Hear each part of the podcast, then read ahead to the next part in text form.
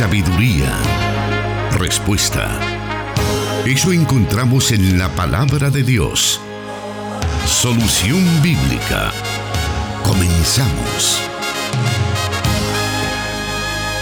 Llegamos a esta nueva oportunidad de poder presentar el programa Solución Bíblica, siempre esperando esas respuestas que podemos encontrar en las Sagradas Escrituras, en la palabra de Dios. Respuestas a preguntas que usted realiza a través de los diferentes medios que ponemos a su disposición como es el WhatsApp, la línea telefónica o las páginas de Facebook. Usted puede buscarnos en cada uno de esos medios y hacer esas preguntas.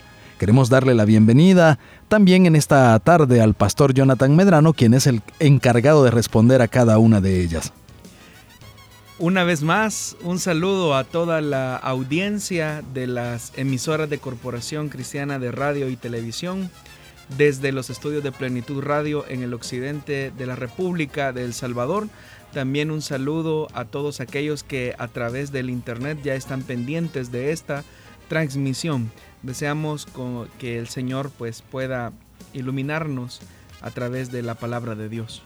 Siempre queremos enviar saludos especiales a nuestros oyentes que están pendientes en todo El Salvador a través de la señal de 100.5 FM Restauración, en el oriente del país a través de 1450 AM Restauración San Miguel, por supuesto acá en Santa Ana a través del 98.1 FM Plenitud Radio y en el occidente de Guatemala a través de la emisora Cielo FM 89.1. Gracias por estar con nosotros ya conectados, listos para poder disfrutar de esta nueva jornada donde estaremos escuchando estas respuestas bíblicas a las preguntas que usted realiza. Y vamos a iniciar esta tarde con una pregunta que nos dice de la siguiente manera. Por favor, explicar esta cita bíblica. Primera de Timoteo 2.12, donde dice, no permito que la mujer enseñe al hombre y ejerza autoridad sobre él. Debe mantenerse ecuánime, nos dice el oyente. Bueno, la palabra de Dios eh, debemos de entenderla en el contexto histórico y social en el que fue escrito. Un texto como este, sacado de contexto, puede formar cualquier pretexto para cualquier persona. Yo creo que debemos de tener en claridad entonces el contexto, como repito, en que fue escrita esta epístola. Lo que se quiere tratar en esta epístola a Timoteo eh, es las relaciones que debe de tener el ministro eh, del Evangelio eh, con todas las áreas de la iglesia y eso incluye también el tema de las mujeres. En la cultura existía un principio de patronazgo y clientela que era bastante usual, es decir, aquellas personas que tenían alguna cualidad como la escritura, eh, todo lo que tuviese que ver con el pensamiento eh, intelectual, eso era, por decirlo de alguna forma, eh, remunerado o patrocinado, de ahí la palabra patronazgo. Y eran personas que tenían estas habilidades, estos talentos y cualidades. Y por eso es que buscaban a personas adineradas que patrocinaran eh, dichos servicios. De tal forma que estos intelectuales muchas veces eh, elaboraban obras que eran dedicadas a sus patrocinadores. El hecho es que en la iglesia del el primer siglo eh, se estaba dando el mismo fenómeno, que gente adinerada estaba llegando a la iglesia y eran mujeres de clase alta que a través de eh, la predicación de la palabra habían llegado al conocimiento de la verdad. Pero resultaba ser que estas mujeres adineradas de alguna manera querían presionar a los ministros o a los predicadores de cada iglesia local por las aportaciones que ellas daban. De tal forma que estas mujeres adineradas querían condicionar el mensaje del predicador. Y es ahí donde el escritor a Timoteo se ve en la necesidad de establecer un parámetro de orden dentro de la congregación. Por eso es que hablaba que el, el, pasaje también va en esa línea de relación del ministro con todas las partes de la iglesia y en este caso con la mujer. Entonces, refiriéndose a este tipo de mujer que sobre la base de sus aportaciones quiere de alguna manera manipular el mensaje y la predicación cristiana, es que el, escritor dice, no permito que la mujer enseñe al hombre y ejerza autoridad sobre él. Esa es la, clave, ejercer autoridad sobre él. Porque podía existir el peligro que estas mujeres acaudaladas, eh, sobre la base de sus donaciones o sus aportaciones a la iglesia, quisieran manipular eh, al predicador. Entonces, por eso es que el escritor dice, no permito que la mujer enseñe al hombre. Es más, el escritor va más allá y dice, debe mantenerse ecuánime. Es decir, debe de aprender de la misma manera en que cualquier otro creyente lo hace. Entonces, es importante aclarar este contexto histórico porque esto nos puede llevar a nosotros a creer que la mujer no debe de tener ninguna participación en la iglesia. Y eso no es así porque tenemos amplia evidencia en el Nuevo Testamento de mujeres que no solamente participaban activamente eh, en la liturgia de la iglesia primitiva, sino que también tenían eh, algunos cargos eh, importantes dentro de las comunidades cristianas. Vamos en estos momentos a hacer una muy breve pausa y queremos invitarle para que usted siga en nuestra sintonía.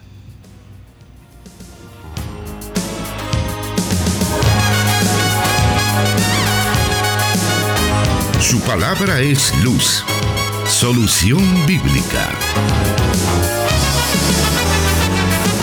También a nuestra audiencia que está pendiente del el programa a través de las plataformas Spotify y también por SoundCloud. Allí usted puede escuchar este programa a partir de mañana y podrá tener la oportunidad de adelantar o atrasar en algún punto específico este programa y así no perderse ninguno de los detalles que usted va a escuchar. Vamos ahora a la segunda pregunta de esta tarde y nos dice de la siguiente manera.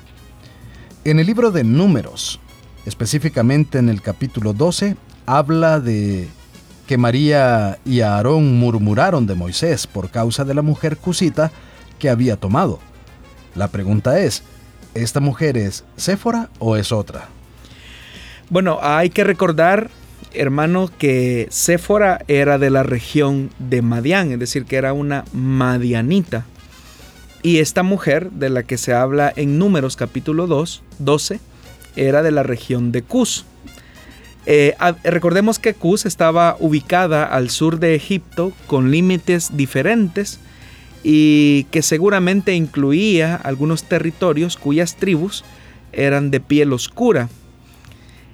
Eh, hay evidencias, de hecho, en el libro de Jeremías eh, acerca de esto, cuando el escritor menciona o hace una referencia a los cusitas. La palabra hebrea Cus tradicionalmente se ha traducido como Etiopía, basándose en la traducción de los 70. Pero como se sabe hoy, Cus realmente no es el, equivalente eh, o no siempre es el equivalente a lo que hoy es la actual Etiopía.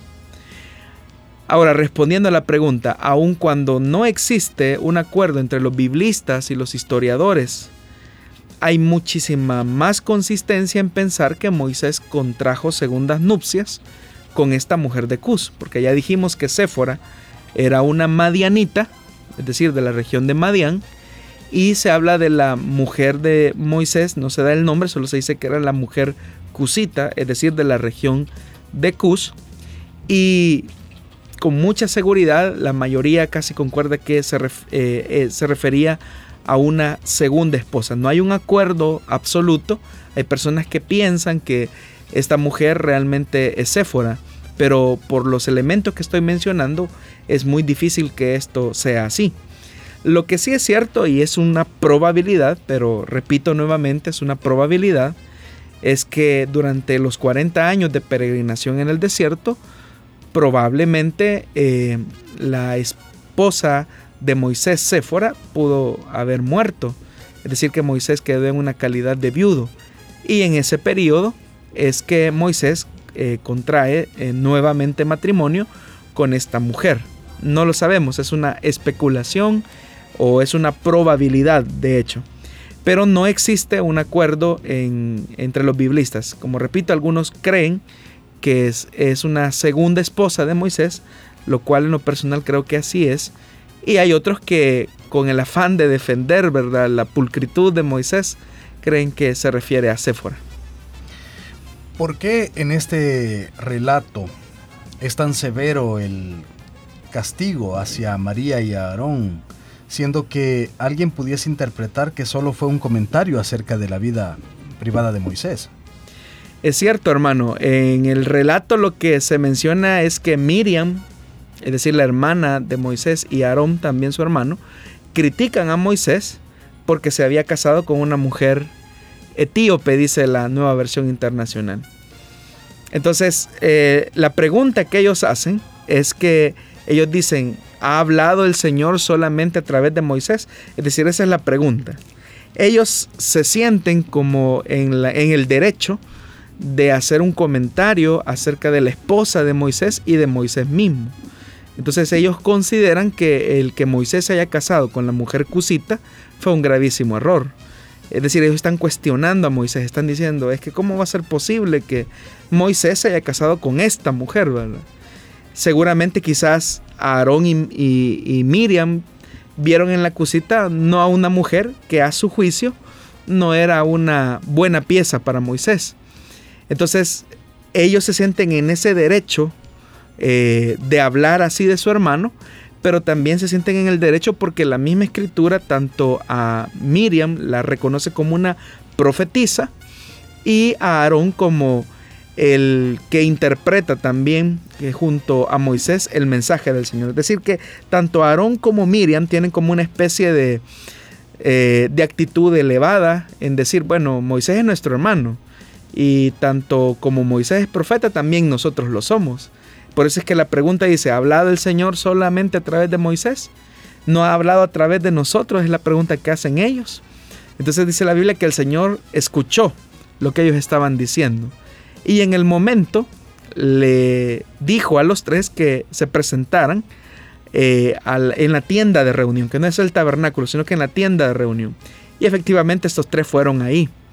Y el Señor de manera eh, categórica, contundente, fuerte y severa les responde de la, siguiente de la siguiente manera. Esto se encuentra en el relato de números. Escuchen mis palabras. Cuando hay un profeta entre ustedes, yo el Señor me comunico con él en visión y le hablo en sueños. Es decir, el Señor está diciendo, si hay profeta, yo le voy a hablar a través de visión, a través de sueño. Sin embargo, dice, así no es como yo hablo con mi siervo Moisés, pues nadie es tan fiel como él en toda mi casa. Es decir, que lo que el Señor está diciendo es que hay un trato preferencial hacia Moisés. Entonces, al hacer la crítica que ellos hicieron de su esposa, lo que están haciendo sin darse cuenta es que eh, están aprovechando eh, la situación personal de Moisés para desacreditar el liderazgo de Moisés. Es decir, ellos están diciendo, bueno, si Moisés, que es un gran hombre espiritual, es sabio, es humilde, se vino a casar con una mujer como esta, entonces seguramente Moisés se equivocó y de tal forma que ellos se creían en el derecho de hacer esa crítica mordaz hacia Moisés y eso es lo que le molesta al Señor. O sea, porque efectivamente Moisés era el hombre escogido. Es cierto, la Biblia, como lo mencioné, relata que tanto como Aarón como Miriam, Dios habló a través de ellos en su debido momento. Pero ni Aarón ni Miriam juntos ocupaban la posición privilegiada que tenía Moisés. Y ahí nos da a nosotros, hermano Miguel, una importante reflexión.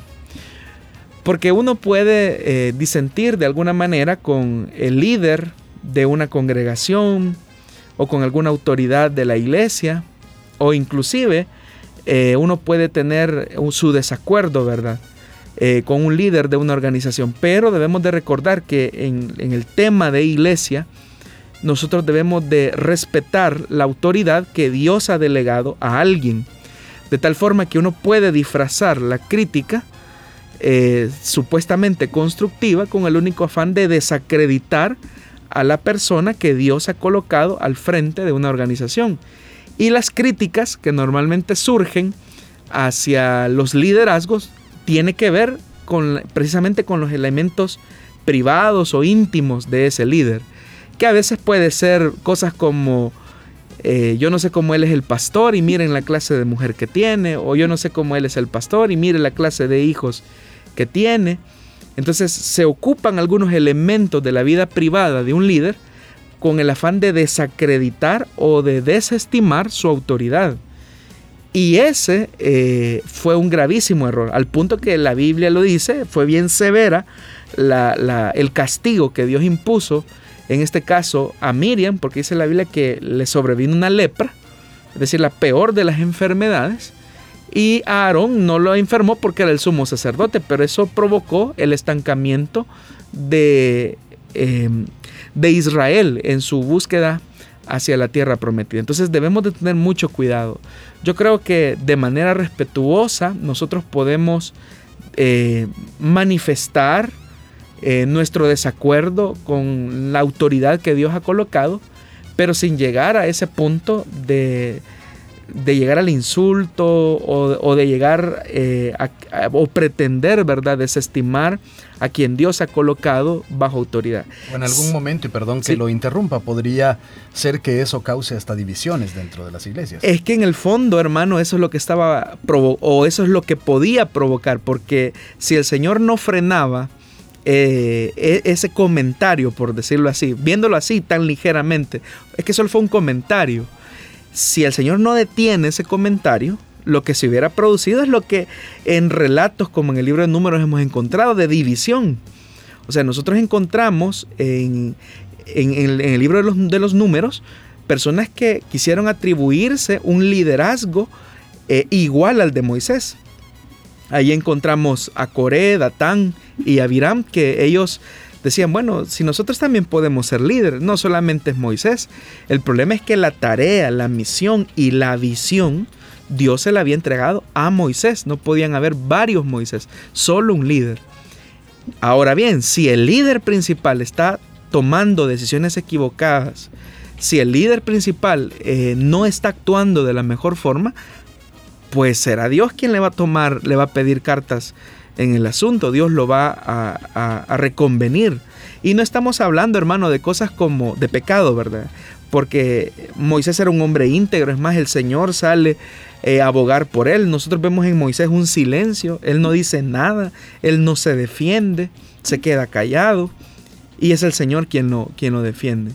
Pero el problema es lo que usted menciona, hermano, que en el corazón se estaba suscitando ya una división en Aarón y Miriam. Y no hay peor pecado condenado desde el Antiguo Testamento, desde la misma rebelión de Satanás, que el de la división. ¿Y cómo comienza una división?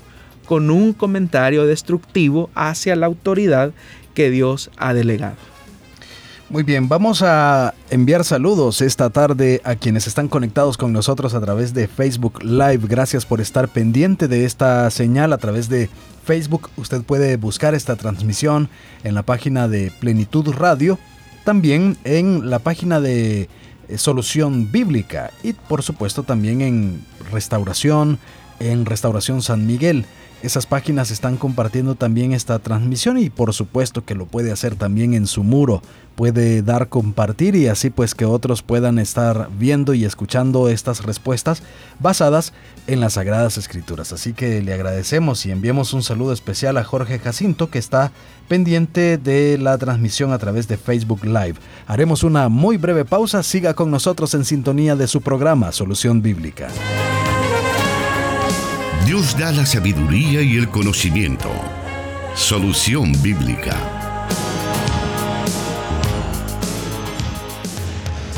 Seguimos adelante con las diferentes preguntas dándolas a conocer a nuestra audiencia y también pues para que el pastor Jonathan Medrano pueda dar respuesta a cada una de ellas. La tercera pregunta de esta tarde nos dice, en el libro de Levítico capítulo 16, menciona que se hará un sacrificio por Azazel. Pregunta, ¿quién es este personaje? Bueno, el significado de Azazel se ha explicado de dos maneras diferentes. El primero es un nombre propio dado al macho cabrío cuyo significado literal sería chivo de partida o chivo expiatorio, según el, el significado tradicional. Otra connotación de este nombre, Azazel, es, se refería básicamente al lugar desértico y escarpado donde se soltaba a uno de los machos cabríos que eran presentados eh, a la hora de, la expiación. Eh, el, ritual, el ritual levítico establecía que el sumo sacerdote, hermano, debía presentar delante del Señor en el día de expiación dos machos cabríos, sobre los cuales, dice la escritura, el sacerdote debía de echar suertes, una suerte por el Señor y otra suerte por Azazel y que después el sacerdote ponía las manos en la cabeza del macho cabrío por Azazel y confesaba sobre él todos los pecados del pueblo. Era ahí donde el animal era llevado eh, al desierto. Quiero decirles que es la única mención que la Biblia hace de Azazel, que es la que aparece precisamente aquí en el libro de Levítico capítulo 16. Eh, es decir, que una vez eh, se imponía las manos sobre este animal, el animal era suelto. Ya en la época de Cristo se, deja, eh, se dejaba caer este macho cabrío, Azazel, desde una roca muy alta hacia un precipicio distante de unos 19, eh, más o menos un acantilado, donde se, era asesinado o, era muerto este macho cabrío. Entonces no ha sido muy fácil, hermano, eh, descifrar eh, o identificar tan a ciencia cierta si a Azazel se refiere al macho cabrío eh, por el que se imputan los pecados o si Azazel se refiere al lugar donde se deja ir uno de los machos cabríos que eran presentados por el sacerdote ante el Señor. Cabe destacar, hermano, que la etimología del nombre significa principalmente quitar o conducir hacia un lugar de desierto. Es decir, esas dos connotaciones tiene el hecho de quitar, y cuando hablamos de quitar hace referencia al tema del pecado, y el otro es conducir hacia un lugar desierto. Entonces no hay tanta claridad porque solamente se menciona este nombre eh, como bien lo mencionamos en el libro de Levítico capítulo 16, la única mención. Hay algunos incluso, sin embargo, que creen que Azazel lo que significa es el, es el macho cabrío como tal, como ya lo mencioné, y otros que es el lugar desértico donde era soltado eh, este, este chivo expiatorio. En todo caso, ya sea que fuera el animal sacrificado o el animal que se soltaba en el desierto, la idea que da a entender el texto es que es un animal para purificación eh, de los pecados del pueblo. Es decir, es el hecho de que a través de este animal se alejan simbólicamente las rebeliones del pueblo que facilitan eh, algún modo de reconciliación con Dios y es ahí, hermanos, donde también eh, este macho cabrío es como una sombra eh, de la persona de Cristo, porque se dice que he aquí, dice, el Cordero de Dios, es decir, el, el Cordero de Dios que quita el pecado del mundo. Se está hablando de ese Cordero, de esa ofrenda, de ese sacrificio que quita o aleja el pecado del hombre para con Dios y lo que logra producir la reconciliación entre ambas partes. Muy bien, vamos a hacer un pequeño paréntesis en estos momentos antes de ir a la siguiente pregunta y queremos pues dar a conocer un comentario que se ha dado con respecto a la pregunta, a la primera pregunta eh, sobre el tema de la participación de una mujer en la congregación y nos dice algo así como, y cuando una mujer profetiza en la iglesia, eso no es bueno, hermanas que tienen dones, porque cuando Dios habla en público y es hermana, dice acá el comentario, eh, pues no lo siento con mucha claridad, pero no sé si usted tiene alguna nuevamente hermano, no, la Biblia no está restringiendo a la mujer eh, de participar en la vida eh, de comunitaria de la iglesia. nuevamente el tema de la profecía, el ejercitar dones espirituales dentro de la comunidad eh, no solamente eh, está permitido para la mujer, sino que la mujer debe de participar activamente Es decir, debe de eh, involucrarse, permitir que el Señor también la utilice como un instrumento de bendición para la iglesia. Pero nuevamente cuando hablamos de roles específicos dentro de una congregación, pues la Biblia también limita la participación de los unos con los otros. Muy bien, vamos a continuar con el programa en estos momentos y para aprovechar un poco el tiempo vamos a irnos a la siguiente pregunta ya eh, de las que tenemos en la lista de todas las semanas. Quiero decirle también que si usted ha enviado una pregunta, le invitamos a que pueda tener un poco de paciencia, será respondida por supuesto, pero en orden de llegada. Ya son varias preguntas a las que tenemos, pero a cada una de ellas se les estará dando la respuesta como se debe. Vamos a seguir entonces con esta cuarta pregunta y dice así, ¿cómo saber y experimentar el perdón de Dios y si estamos realizando su voluntad? Bueno, para responder a esta pregunta, hermano, es importante mencionar eh, o describir y entender la condición espiritual y moral de todos los seres humanos. Todos los seres humanos, sin excepción, nacemos muertos en nuestros delitos y pecados, de tal forma que ningún ser humano, ninguno, puede eh, por sí mismo decidir seguir a Jesucristo y por lo tanto recibir su perdón. De ahí la importancia que Dios tenga que dotar eh, a las personas que Él ha llamado eh, con su fe salvadora y ellos así pues poder recibir el perdón del Señor. Es decir, que es una obra que solamente Dios puede hacer en el hombre porque la condición espiritual de, de todos los seres humanos ha sido de muerte espiritual. Es más, la misma palabra de Dios dice que no depende del que quiere ni del que corre, sino de quien Dios tiene misericordia.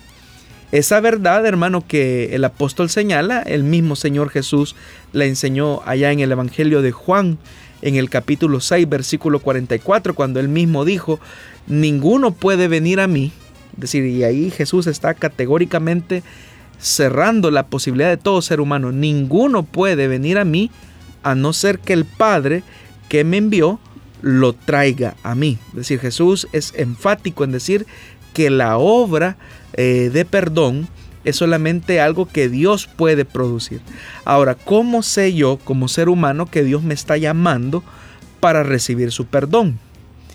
Si al escuchar la palabra de Dios el Espíritu Santo pone en mí la convicción que soy pecador, que no puedo salvarme por mi propia justicia y que por lo tanto necesito un Salvador y reconozco que ese Salvador es Jesucristo, entonces en ese preciso momento se está operando el milagro del nuevo nacimiento. Por eso es que consecuentemente e irresistiblemente el ser humano que eh, pasa por ese proceso en un acto de humildad, eh, reconoce y confiesa su condición de pecador y su necesidad de que Jesucristo se convierta en su Señor y su Salvador. Es decir, cuando eso se ha producido, la persona debe de estar consciente que es el Señor quien nos está llamando, eh, obviamente, a recibir su perdón, pero toda esa acción aunque pareciera ser que es el hombre el que la está percibiendo, eh, realmente es Dios quien está facultando al hombre para que su sentido espiritual y su sensibilidad eh, lleguen a un punto donde él irremediablemente pues va a recibir el perdón del Señor. A eso se le llama gracia irresistible o llamamiento eficaz. La otra parte de la pregunta es cómo saber si yo estoy realizando la voluntad de Dios. Esa es la segunda parte de la pregunta del oyente. En el momento de nuestra conversión a Cristo, insisto, no solamente estamos reconociendo a Jesucristo como Salvador, sino que lo estamos reconociendo como Señor. ¿Y qué significa esto de reconocer a Jesucristo como nuestro Señor? Significa que nuestra voluntad está supeditada o está bajo el señorío de Jesucristo. Es decir, que si Jesús es nuestro Señor, lo que Él desea que hagamos, lo que Él desea que nosotros seamos, es lo que al final terminaremos haciendo o lo que deberíamos de hacer. Y el Señor revela esa voluntad a través de su Santo Espíritu. Es más, el mismo Señor Jesús dice claramente en el Evangelio de Juan que el Consolador, el Espíritu Santo, daría testimonio acerca de Él, es decir, acerca de Jesucristo. De tal forma que cuando un creyente nace de nuevo, o cuando una persona tiene su proceso de conversión, el Espíritu Santo viene a morar a él y el Espíritu Santo le indica cuál es la voluntad de Dios. Eso pues obviamente va madurando, va graduando en el tiempo, porque como la misma palabra de Dios lo señala, que el Espíritu Santo nos guiará hacia toda verdad y hacia toda justicia.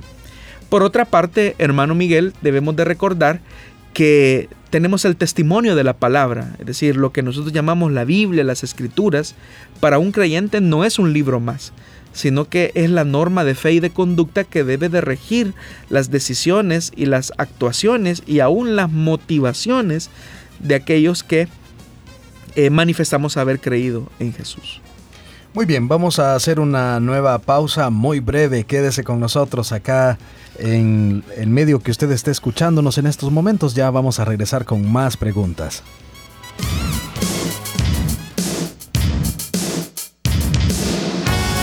Escríbenos tus preguntas al número de WhatsApp de Plenitud Radio 503 7848 5605 y número de WhatsApp de Restauración 503 78 56 94 96. Gracias a Dios que tenemos la oportunidad de poder comunicarnos en cualquier parte del mundo que usted se encuentre a través de los números que acaba de escuchar para que pueda directamente hacer sus preguntas, darnos sus comentarios con respecto a este programa y por supuesto con el mayor de los gustos nosotros tomamos nota de cada una de esas de esos mensajes que usted nos envía y si son preguntas, pues nosotros las incorporamos a esta lista que tenemos. Si son comentarios, eh, pues nosotros los tomamos muy en cuenta. Así que no tenga la menor duda de poder comunicarse con nosotros a través de los números de WhatsApp de Plenitud Radio y también de Restauración. Si usted desea pues más información sobre cómo hacer su pregunta, también puede llamarnos a la línea telefónica 2440 8080 o al 2294 95 96. Vamos a seguir ahora con preguntas que nos han hecho nuestros oyentes y la siguiente dice así. Si el nombre Jehová es un invento, por así decirlo, entonces, ¿puedo usarlo como referencia a Dios o no? Creo que hay que tener un, cuidado especial. Efectivamente, eh, el nombre Jehová es un nombre que históricamente es un nombre artificial, ¿verdad? Es decir, inventado para referirse a Dios. Y eso pues porque incluso en otros programas hemos compartido históricamente cómo eh, esta elaboración eh, llegó hasta este punto, es decir, de mencionar o referirse a Dios con el nombre Jehová. En algún momento incluso mencionábamos que hasta para el judío, que es muy conservador, muy respetuoso del nombre del Señor, eh, Jehová para ellos es como, como un apodo, es decir, ellos lo ven como una ofensa, es, es muy ofensivo. Yo creo que nuestras traducciones, al menos la traducción Reina Valera, por la que por años, quizás como, como evangélicos, hemos utilizado, pues hemos notado que el nombre que ahí aparece es el nombre Jehová. Y yo creo que ninguno de nosotros que hemos utilizado esa versión, que ha sido de mucha bendición para nosotros, eh, pensaría que con una mala intención nos hemos referido eh, al Señor de esa forma. Es más, eh, bajo nuestro juicio o bajo nuestra valoración, eh, más de algún momento pudimos haber creído que esa era la forma más respetuosa de dirigirnos hacia el Señor. Pero evidentemente que al estudiar la palabra de Dios nos damos cuenta que eh, siendo que es un nombre artificial, lo más correcto es referirnos a Él como el Señor, nuestro Dios, o como Jesús también lo dijo, nuestro Padre. Es decir, ese, título de, cercanía eh, o esa posición de, cercanía entre un hijo y un padre. Entonces lo más conveniente, lo más correcto, lo más eh, cercano a la realidad sería pues dirigirnos al Señor como el Señor, como nuestro Dios, como nuestro Padre. Algunos incluso van más allá y dicen el Eterno. Y obviamente que la concepción, la idea que hay detrás de eso es que nos estamos refiriendo al Creador de todas las cosas, a Dios eterno como tal. Entonces eh, sería lo más conveniente, sería lo más pertinente si queremos apegarnos, ¿verdad? Eh, a lo más cercano, a lo más bíblico. Eh, recordemos, hermanos, que ese es un proceso de crecimiento que, que como iglesia tenemos que ir teniendo. Porque uno de los mandamientos más claros del Señor es no tomar el nombre de Dios en vano, lo que no significa eh, que al referirnos a Dios como Jehová sea tomar el nombre de Dios en vano. En, bajo nuestra concepción tradicional ha sido que ese ha sido el nombre de Dios, pero realmente no, no lo es. Es un nombre artificial. Entonces lo más conveniente, lo más prudente sería referirnos a Él como nuestro Dios, como nuestro Señor o como el Padre de nuestra vida. Bueno, eh, hay algunos que dicen que lo más adecuado para el nombre de Dios es llamarlo Yahvé, aunque algunos lo relacionan porque principalmente en las traducciones utilizadas por católicos aparece ese nombre y porque, bueno, la NBI tampoco se, atreve, se atrevió tal vez a, llamarlo como tal, pero ¿qué hay eh, de correcto en hablar acerca de Yahvé? No es una traducción perfecta. Es, realmente el nombre del Señor suena, y hay que mencionarlo, suena como Yahweh o ya más transliterado Yahvé, pero suena más a. Eh, dado que nosotros no tenemos la pronunciación correcta, porque la pronunciación se perdió en el tiempo por el mismo respeto que el judío le tiene al nombre de Dios, la pronunciación se perdió, solamente lo utilizaban para momentos muy específicos. O también hay otros que creen que el judío no lo utiliza por el mismo grado de respeto. Ellos sí saben cómo se pronuncia, pero el respeto es tal que ellos no desean pronunciar el nombre de Dios a la ligera, como nosotros lo hacemos muchas veces de manera eh, muy indulgente, ¿verdad? No debería de ser así. Entonces, eh, lo más cercano sí puede ser eh, eh, que suene el nombre de Dios a Yahweh o a Yahvé ya en su forma ya traducida al español. Pero es una traducción más cercana que Jehová. Muy bien. Vamos a hacer una pausa otra, otra vez y vamos a seguir todavía con otras preguntas que tenemos pendientes y sus respectivas respuestas con el pastor Jonathan Medrano. Plenitud Radio, 98.1 FM Santa Ana y 100.5 FM Restauración. Transmitiendo solución bíblica para El Salvador y el mundo. Y bueno, también queremos mencionar que muchos de nuestros oyentes reaccionan a diferentes preguntas que escuchan estas las respuestas del pastor Jonathan Medrano y pues ya sea en el momento o posteriormente nos envían esas réplicas para que podamos nosotros tenerlas en cuenta. De hecho, con ello tiene que ver la siguiente pregunta y dice así. Debido a todas las explicaciones que escuché en un programa, me surgen estas preguntas. ¿Cómo puedo confiar en las traducciones de la Biblia?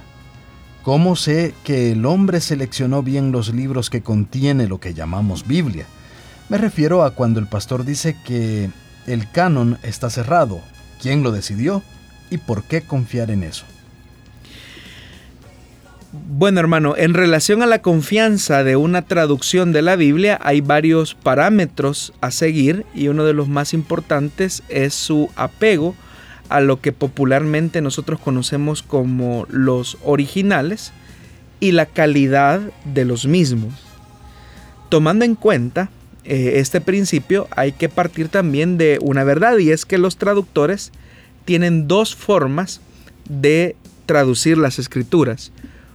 Una forma de traducir es lo que se conoce como traducción eh, eh, por equivalencia formal, es decir, traducir lo más literalmente un texto de la palabra de Dios que se pueda.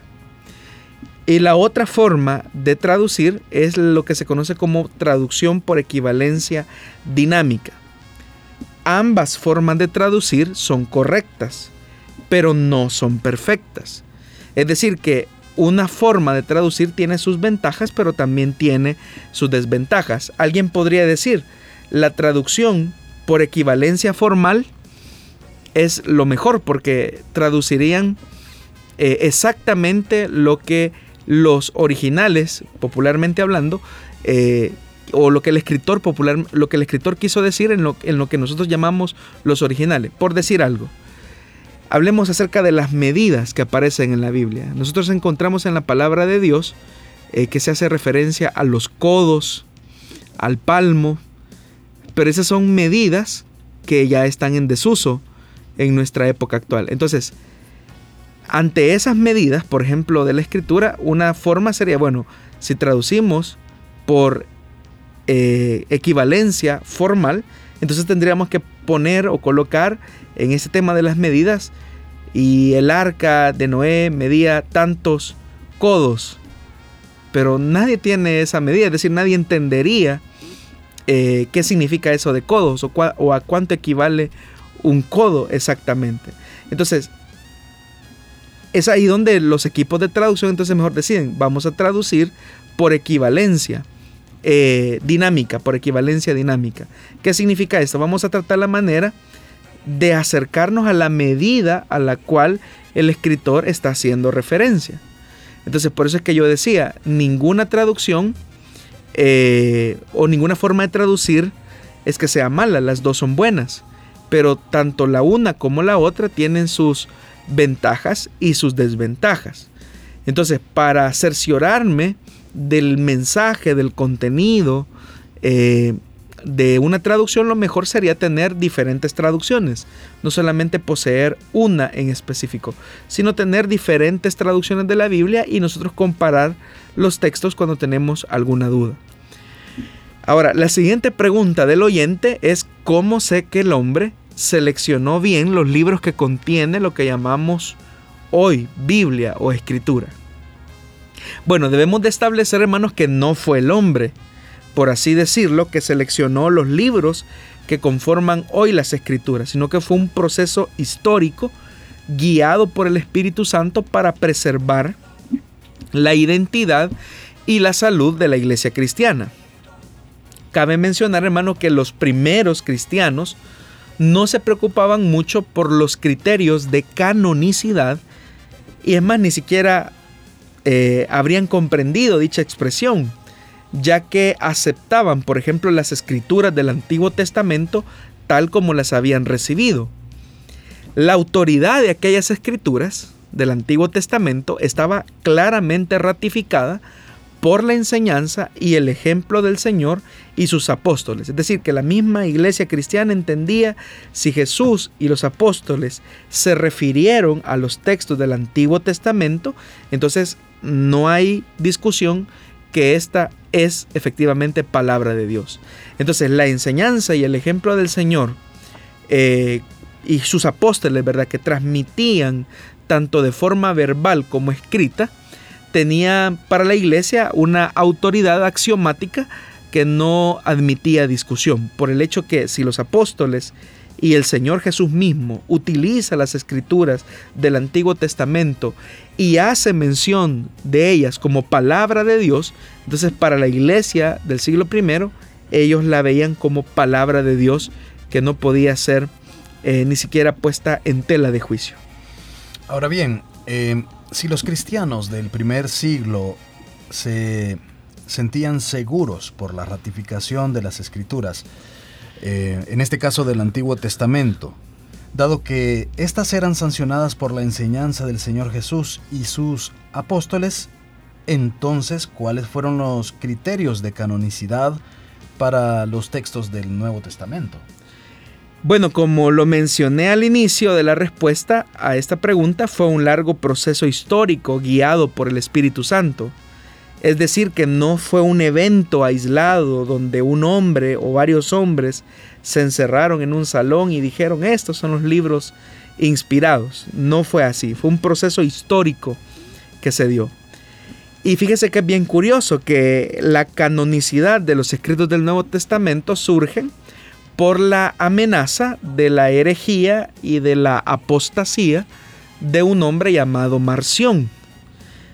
Marción eh, fue un hombre que tuvo sus posturas teológicas en relación a ciertos temas. Por decir algo, Marción decía que el Dios del Antiguo Testamento era un Dios malo, iracundo, un Dios que no era el Dios de Jesús, que era un Dios de amor.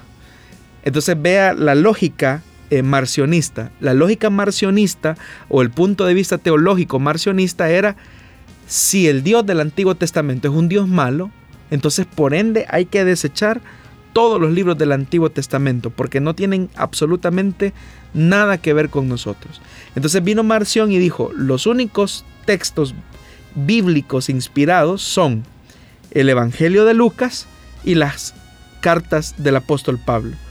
Entonces fue un pensamiento teológico lo que llevó a Marción a llegar a ese punto de seleccionar qué textos iban a formar parte del canon.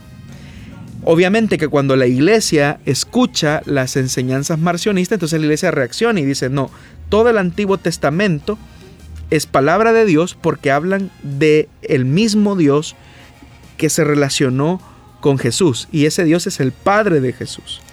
Entonces, la iglesia tuvo que reaccionar. Ahora, ¿qué hacemos con, con el tema de los textos del Nuevo Testamento?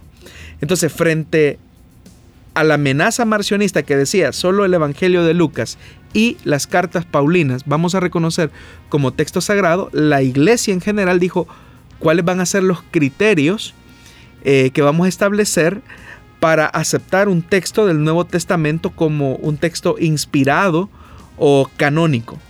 Entonces, al analizar la historia, podemos distinguir al menos los siguientes criterios que permitieron que la iglesia en un proceso histórico guiado por el Espíritu Santo, llevó a sancionar los libros que hoy tenemos en el Nuevo Testamento.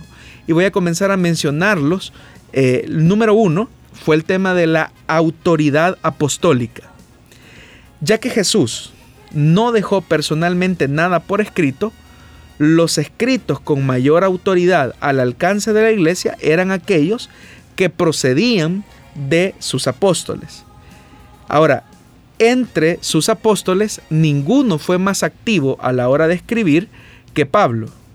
Había personas, hermanos, que en tiempos de Pablo y unas cuantas generaciones después eh, cuestionaban la autoridad apostolar eh, de Pablo, pero las, las iglesias gentiles, eh, de hecho, que reconocían su apostolado porque si ellos habían llegado a la conversión, había sido en buena medida por la predicación de Pablo como apóstol. Entonces, lo primero que se reconoce para sancionar o que la iglesia vio para sancionar un texto del Nuevo Testamento fue la autoridad apostólica. Y de ahí que desde el siglo II eh, en adelante, por ejemplo, dos de los cuatro evangelios del Nuevo Testamento, eh, usted nota que fueron atribuidos a los apóstoles Mateo eh, y Juan. Ahora, en relación a Marcos y Lucas, se sancionaron porque estos dos evangelios eh, se vinculaban o se asociaban de alguna manera a los apóstoles. Por ejemplo, en el caso del Evangelio de Marcos hay una profunda asociación a Pedro. Es decir, uno nota una mayor participación en el Evangelio de Marcos con Pedro. Entonces la iglesia reconoce que es un texto inspirado. Y en el caso de Lucas, porque el apóstol Pablo hace referencia a Lucas eh, el médico como tal. Entonces es esa relación o esa afinidad con los apóstoles fue uno de los criterios que le permitió a la iglesia sancionar uno de estos escritos. Un segundo principio, hermanos, hermano, es la antigüedad. Es decir, si un escrito era obra de un apóstol o de alguien asociado cercanamente a un apóstol debía pertenecer entonces a la era apostólica. Escritos de fecha posterior, independientemente de su mérito, no podían ser incluidos entre los libros apostólicos o canónicos. Es decir, si esos textos se acercaban bastante a la era apostólica, eran los candidatos a ser sancionados como libros canónicos. Pero si un escrito cristiano, por muy bueno que fuera, de mucho mérito que fuera, eh, se alejaba de la era apostólica, la iglesia lo tenía como un documento em, digámoslo así, de motivación espiritual, pero no un libro inspirado eh, o canónico como tal. Por eso es que eh, la iglesia comenzó a hacer esa diferencia. Y yo creo que eso es lo que nos ha ocurrido, digamos, ahora en nuestra época. Uno tiene libros eh, cristianos, por decirlo así, que son de mucha inspiración, de mucha motivación, son de, de mucha espiritualidad pero nosotros no los elevamos al nivel de canónicos, porque decimos, aunque es un buen libro, pero no es la Biblia. Entonces, la iglesia primitiva también comenzó a hacer ese, ese, análisis, esa diferenciación. Y ahí podríamos mencionar algunos escritos, por ejemplo, que no entraron al canon sagrado.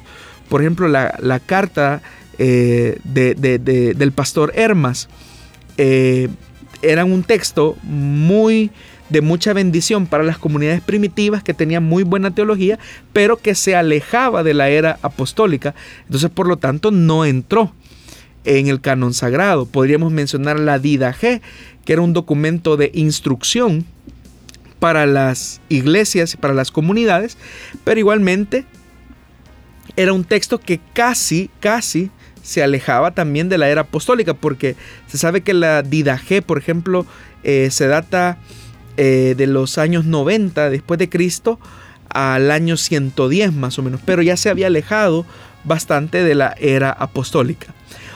Entonces hemos hablado de la autoridad apostólica, hemos hablado de la antigüedad y un tercer principio es la ortodoxia. Por ortodoxia eh, debemos de entender la fe apostólica nuevamente, es decir, la fe establecida en los escritos apostólicos incuestionables y mantenida en la iglesia que había sido fundada por los apóstoles. Entonces, cuando aparecía un escrito, porque eso era común, eso era usual, cuando aparecía un escrito reclamando ser de autoría apostólica, las iglesias se hacían las siguientes preguntas. ¿Qué enseña este texto acerca de la obra de Cristo?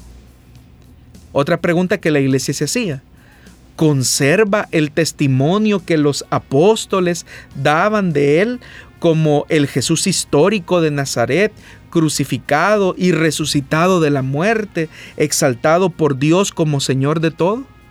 Es decir, estas preguntas eran fundamentales para descubrir si el contenido teológico de dicho escrito merecía o no ser elevado a una eh, categoría eh, canónica como tal. Entonces la ortodoxia de un escrito era fundamental. Otro principio más era la catolicidad de dicho escrito. Y cuando hablamos de catolicidad no me estoy refiriendo a la Iglesia Católica. Estamos hablando de lo que significa el término, que significa universal. Es decir, una obra que solo contara con el reconocimiento local de una iglesia en particular, pero que no gozaba eh, del reconocimiento de toda la iglesia en general o de la iglesia universal, entonces eh, era un escrito que se desestimaba. Y aquí viene algo interesante. Aquí el cristianismo, y yo lo he mencionado en algunas ocasiones en programas anteriores, cuando ya se estaba cerrando el canon, eh, hubo dos escritos que tuvieron bastante dificultad para entrar al canon. Y una, uno fue la carta a los hebreos y otro fue el libro de Apocalipsis. Entonces, la mitad de la iglesia creía que la carta a los hebreos no debía de estar en un canon y la otra mitad decía que sí debía de estar. Pero los que querían que la carta a los hebreos entrara en el canon no querían que el Apocalipsis entrara al canon finalmente. Y los que no querían que la carta a los hebreos entrara en el canon, eh, sí querían que el libro de Apocalipsis estuviera en el canon. Entonces, pero poco a poco, eh, la iglesia eh, universal, la iglesia cristiana, llegó a, ver que el contenido teológico de ambos escritos no coloca en detrimento ninguno de los principios que ya hemos mencionado de la fe apostólica. Otro principio también importante es el uso tradicional que la iglesia le daba, es decir, qué tanto uso y qué tanta repetición la iglesia daba a un escrito. Me parece muy interesante eh, viendo algunos de los libros eh, de, la, de los padres de la iglesia que sabe cuáles eran los regalos que se daban las iglesias. No eran equipos de sonido ni, ni, ni, ni equipos eh, musicales, sino que Si por ejemplo la iglesia de Roma, por decir algo, tenía la carta eh, eh, o la carta a los romanos, venía esta iglesia de Roma y le daba una copia de la carta a los romanos a la iglesia de Corinto. Y venía la iglesia de Corinto y le regalaba una copia de la carta del apóstol Pablo a los Corintios a la iglesia de Roma. Es decir, las cartas eran circulares, esos eran los regalos que se daban las iglesias en la época primitiva. Pero en ese uso tradicional, la iglesia iba reconociendo o iba viendo e iba sancionando los escritos que finalmente compondrían el Nuevo Testamento. Y por último, el tema de la inspiración. Es decir, las comunidades reconocían que ese escrito era inspirado por el Espíritu Santo por la teología, la practicidad comunitaria y eso pues obviamente generaba transformaciones de vida en, la, en las iglesias locales. Entonces todos estos criterios, eh, que como les repito, fue un proceso histórico, bastante amplio, fue lo que llevó a sancionar al final los escritos del Nuevo Testamento. Muy bien, hemos llegado casi al final del programa en esta tarde. No queremos finalizar sin antes saludar a quienes han estado pendientes de Facebook Live. Mario Sagastume nos dice excelente programa, Dios los bendiga hermanos. Hugo Vargas, hermanos les ruego que me perdonen, pero estoy seguro que me perdí el día que explicaron dónde queda el alma después de la muerte, el espíritu retorna a Dios, el cuerpo a la tierra. Hemos tomado nota entonces para poder buscar si ya hemos dado esa respuesta, si no pues se le estaría dando en un programa posterior. Carlos Flores nos dice bendiciones, aquí estoy escuchando, escuchándoles ya camino a casa. Entiendo que nuestro hermano nos eh, está escuchando, está pendiente de nosotros en Estados Unidos. Alex García nos dice muchas gracias hermanos, Dios les bendiga. Claudia Rivas, gracias por tan bonito programa. Acá siempre en su sintonía en Colonia Ibu. Bendiciones Pastor Jonathan Medrano y a ustedes en cabina de radio hermano Miguel Trejo. Muchísimas gracias por estarnos saludando y por haber estado pendiente de nosotros. Pastor, gracias también por haber estado acá respondiendo a cada una de estas preguntas. Nuevamente, estimado oyente, cada vez que nos acercamos a las escrituras, debemos de permitir que Él nos hable por medio de su Espíritu Santo. Y programas como estos simplemente tienen el deseo que esa luz que desprende la palabra de Dios ilumine tanto nuestra vida que nos lleve no solamente a ser oidores de la palabra, sino hacedores. Un saludo, gracias hermano Miguel y los esperamos la próxima semana. Gracias también, estimado oyente, por haber estado pendiente de cada una de las emisoras de radio que transmiten Solución Bíblica. Le invitamos para que el día de mañana esté pendiente cuando este programa esté ya disponible en SoundCloud y Spotify. O usted puede verlo nuevamente al finalizar esta transmisión en Facebook. Gracias por haber estado con nosotros. Nos escuchamos la próxima semana.